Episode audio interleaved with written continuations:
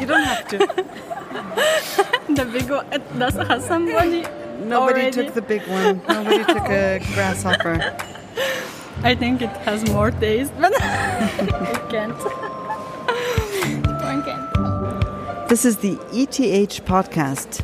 Today, not only for your ears, but also for your taste buds. My name is Jennifer Khakshouri, and let me begin with a confession. Whenever there's a cricket, a grasshopper, or a worm near me, I get a bit nervous.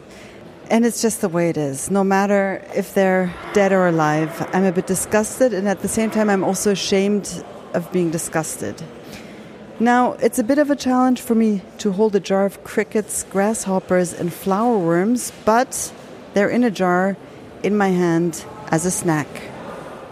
Can we disturb you quickly? We're from the ETH podcast. I'm the host of the podcast. He's the producer. Hi. And we, our newest episode is going to be about new foods. New foods. New foods. And we have new foods in here, and we wanted to ask you if you would try. Uh, what kind of food is that? Is it new foods? New foods? It's special. It's special. What is made of? Oh no, sorry. is that worms? Exactly what I thought. I'm Christina Hartmann. I'm working at the Consumer Behavior Group, They are dead, aren't they? They're all dead. Oh, very good. and my research is dedicated to nutritional psychology, and I research factors that are associated with food oh acceptance or rejection. Yeah, my name is Alexander Mathys, and I'm assistant professor in the Sustainable Food Processing Laboratory here at ETH Zurich. And we are focusing on alternative plant sources from microalgae and alternative animal sources from insects for more sustainable food system solutions. We're speaking about new foods today in the ETH podcast, and I wanted to ask you if you would try one or a few. Sure. Hey, they're talking about us. Hello. We're in the jar on the table in front of these humans. No worries. We're not alive anymore. The grasshoppers are always best. Okay, I go for the mealworm. Mm-hmm. So I'm a little bit afraid that they stick in my In your throat? in my throat. Yes. Well, it's a bit dry, but the best is a grasshopper if it's grilled. It's really nice. Can you chew closer to the microphone? It's crickets, yeah. Sorry, but I don't like it. And why not? it's it's so dry and it's a strange taste and I need some kind of sauce or dip or something to make it a little bit more appealing in the mouth. And you, Alexander Mathys? Yeah, I, um, I think it's fine. It's a little snack, but of course, normally we consume food not just dried. So we have uh, a formulation, we have a sauce. You know, it's a composition, maybe with some uh, nice snacking sauce or so on, and then it's absolutely fine. But yeah, I don't mind. It's nice. And do both of you remember the very first time you ate a cricket or a grasshopper or a worm? So my first unprocessed insect, to be honest, I had this half a year ago. But my first products were based on processed insects, like tortilla chips with insect flour, so that you cannot see the whole insect. And your first insect? yeah, I guess uh, as we know in milling that we already consume mealworms, you know, by accident maybe. Uh, you can't really avoid it sometimes there. But my first insect I was eating when I was 13, it was a bet with my friends. So, but And a wa- bet about what? Well, well, they said I won't do it, and then I said, well, I do it. Why I don't have a problem with that. And was that the beginning of what you do today?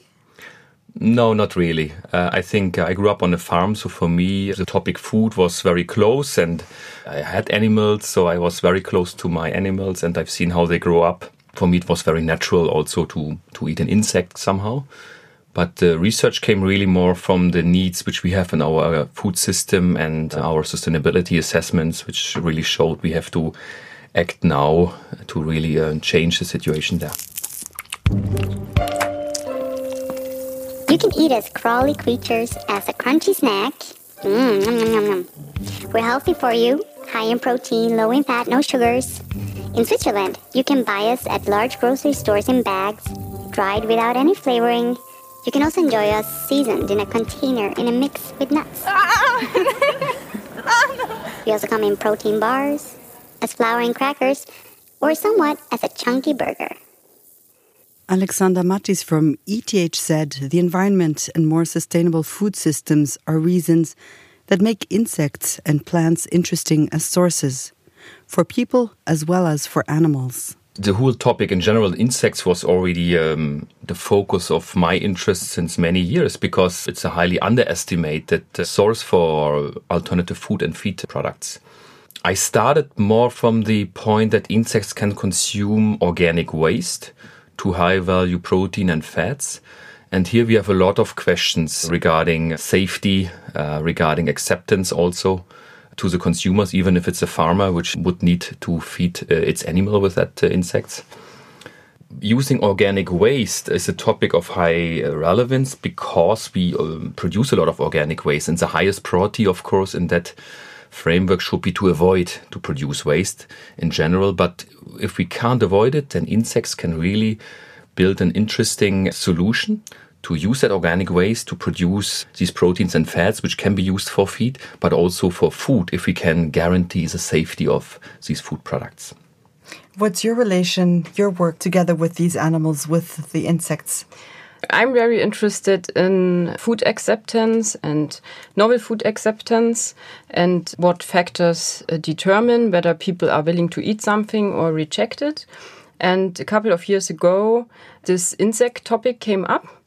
And uh, we started to do research related to acceptance of insects as food for the consumer. So my career in the insect business started. Can you tell me why I'm disgusted? I was not able to try one of the insects that I brought in today. Um, yeah, probably it's something that's unfamiliar to you. And in our culture in Europe, it's not um, normal or even socially accepted to eat insects. And that's a very important factor that leads to disgust, so that people feel disgusted. And also, when we are children, for example, we learn what we consider disgusting, what we consider acceptable, and insects are very often introduced like something don't put it in your mouth, don't touch it, throw it away, so that when you are a child, you are already somehow or um, that there is this negative relationship with insects. It starts in childhood, and as an adult, is there the disgust emotion, and it's um, very difficult to overcome this disgust. I react emotionally with these insects. It takes a lot for me to watch people eat them. It's totally irrational, I know. When I grew up, we actually had a garden and I wasn't afraid of spiders, worms, or grasshoppers. I actually found grasshoppers quite pretty. And my sister and I would even have contests with rainworms who was quicker. I have no idea when this all changed, and now I'm so disgusted. Is it possible to overcome the disgust? Yes, you can, for example, try to make the um, disgust elicitors like the legs, the wings not visible. So you process the insect and then you can make a product that does not remind people on the insect origin. And then they are more willing to eat it. But still, when you tell people, um, yeah, th this is an insect burger or something, um, a lot of people would probably refuse it. This is in Europe and North America that we are not accustomed to eating other animals but cows, chicken, pigs, and whatever else belongs to the traditional carnivore cuisine. But in countries such as China, Mexico, Nigeria, it's totally common to eat roasted grasshoppers, fried cicadas, or caterpillars. So, what are the benefits of eating insects? Why do people promote them nowadays? Why do research on it also to make edible insects? Yeah, I guess one big benefit of insects is they are cold blooded and they are quite efficient in converting feed into body mass. They are small animals. You can rear them in a quite effective way also. So the overall benefits are around sustainability. However, we have to be careful here because a lot of people or organizations say, okay, that is more sustainable or we are sustainable. So sustainability is a quite often misused term. So Can you explain it? The sustainability does it have to do with how um, cows are being held and and the masses of animals that have to be Hmm. held together so that we can eat meat? Yeah, so sustainability has three dimensions. We know the environmental dimension of sustainability, and that is linked to analysis from which we also do here at ETH, for example, which are called life cycle assessment. So we calculate the CO2 footprint, we calculate how much water is used. Um, so that is the environmental dimension of sustainability. We have uh, another one, the economic dimension, and that is, for example, linked are these products later on affordable, for example. They're very expensive at the moment. Currently, they are expensive because it's a very new solution currently on the market. It's a very early stage of the innovation cycle. And that is, by the way, the case for any innovation in the beginning that it's more costly. And when we improve the solution, we call it technology readiness level, and scale it later on, then we can definitely also uh, reduce the cost per kilogram, for example. And that is very natural. We have that with almost any innovation. So the current uh, situation is just representing this early stage of the innovation cycle, and the solution is also not highly optimized yet, and we don't have a scale. Just compared with soy or with the other animal production systems, which are huge, by far too huge, by the way, from my point of view. We um, currently grow more than 1 billion beef or 18 billion chicken in the world. What? One billion cows are being bred and 18 billion chickens? And due to the growing global population, more are to be bred? Wow. We're also a handful, by the way. But we don't take up as much space and produce different kind of waste. But back to the 18,000 million chickens and 1,000 million cows, as Alexander Mathys mentioned before. That makes no sense for me. That is not sustainable. So the consumption is much too high. We all need to feed these animals, and we feed them quite often with food related material. And uh, it's a, from my point of view, inefficient biotransformation from uh, plant based material into animal based material.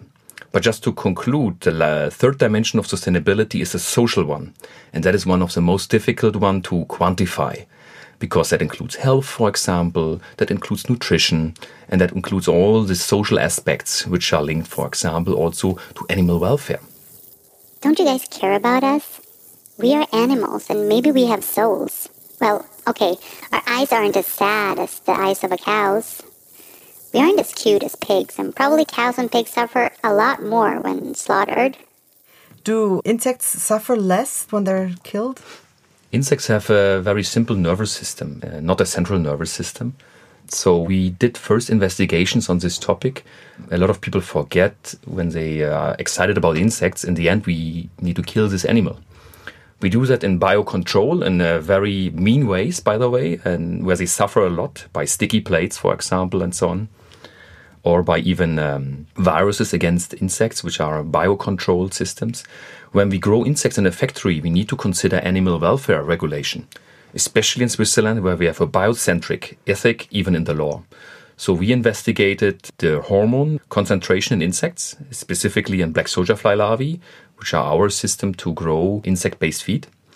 And we found out that there is a certain way to have the most gentle killing methodology if we consider certain aspects, for example, cooling them down and then uh, kill them in a, in a specific way to have the lowest uh, stress related hormone concentration. And this we've done with the insect uh, experts, which are called entomologists uh, at ETH Zurich here, um, and published also the study.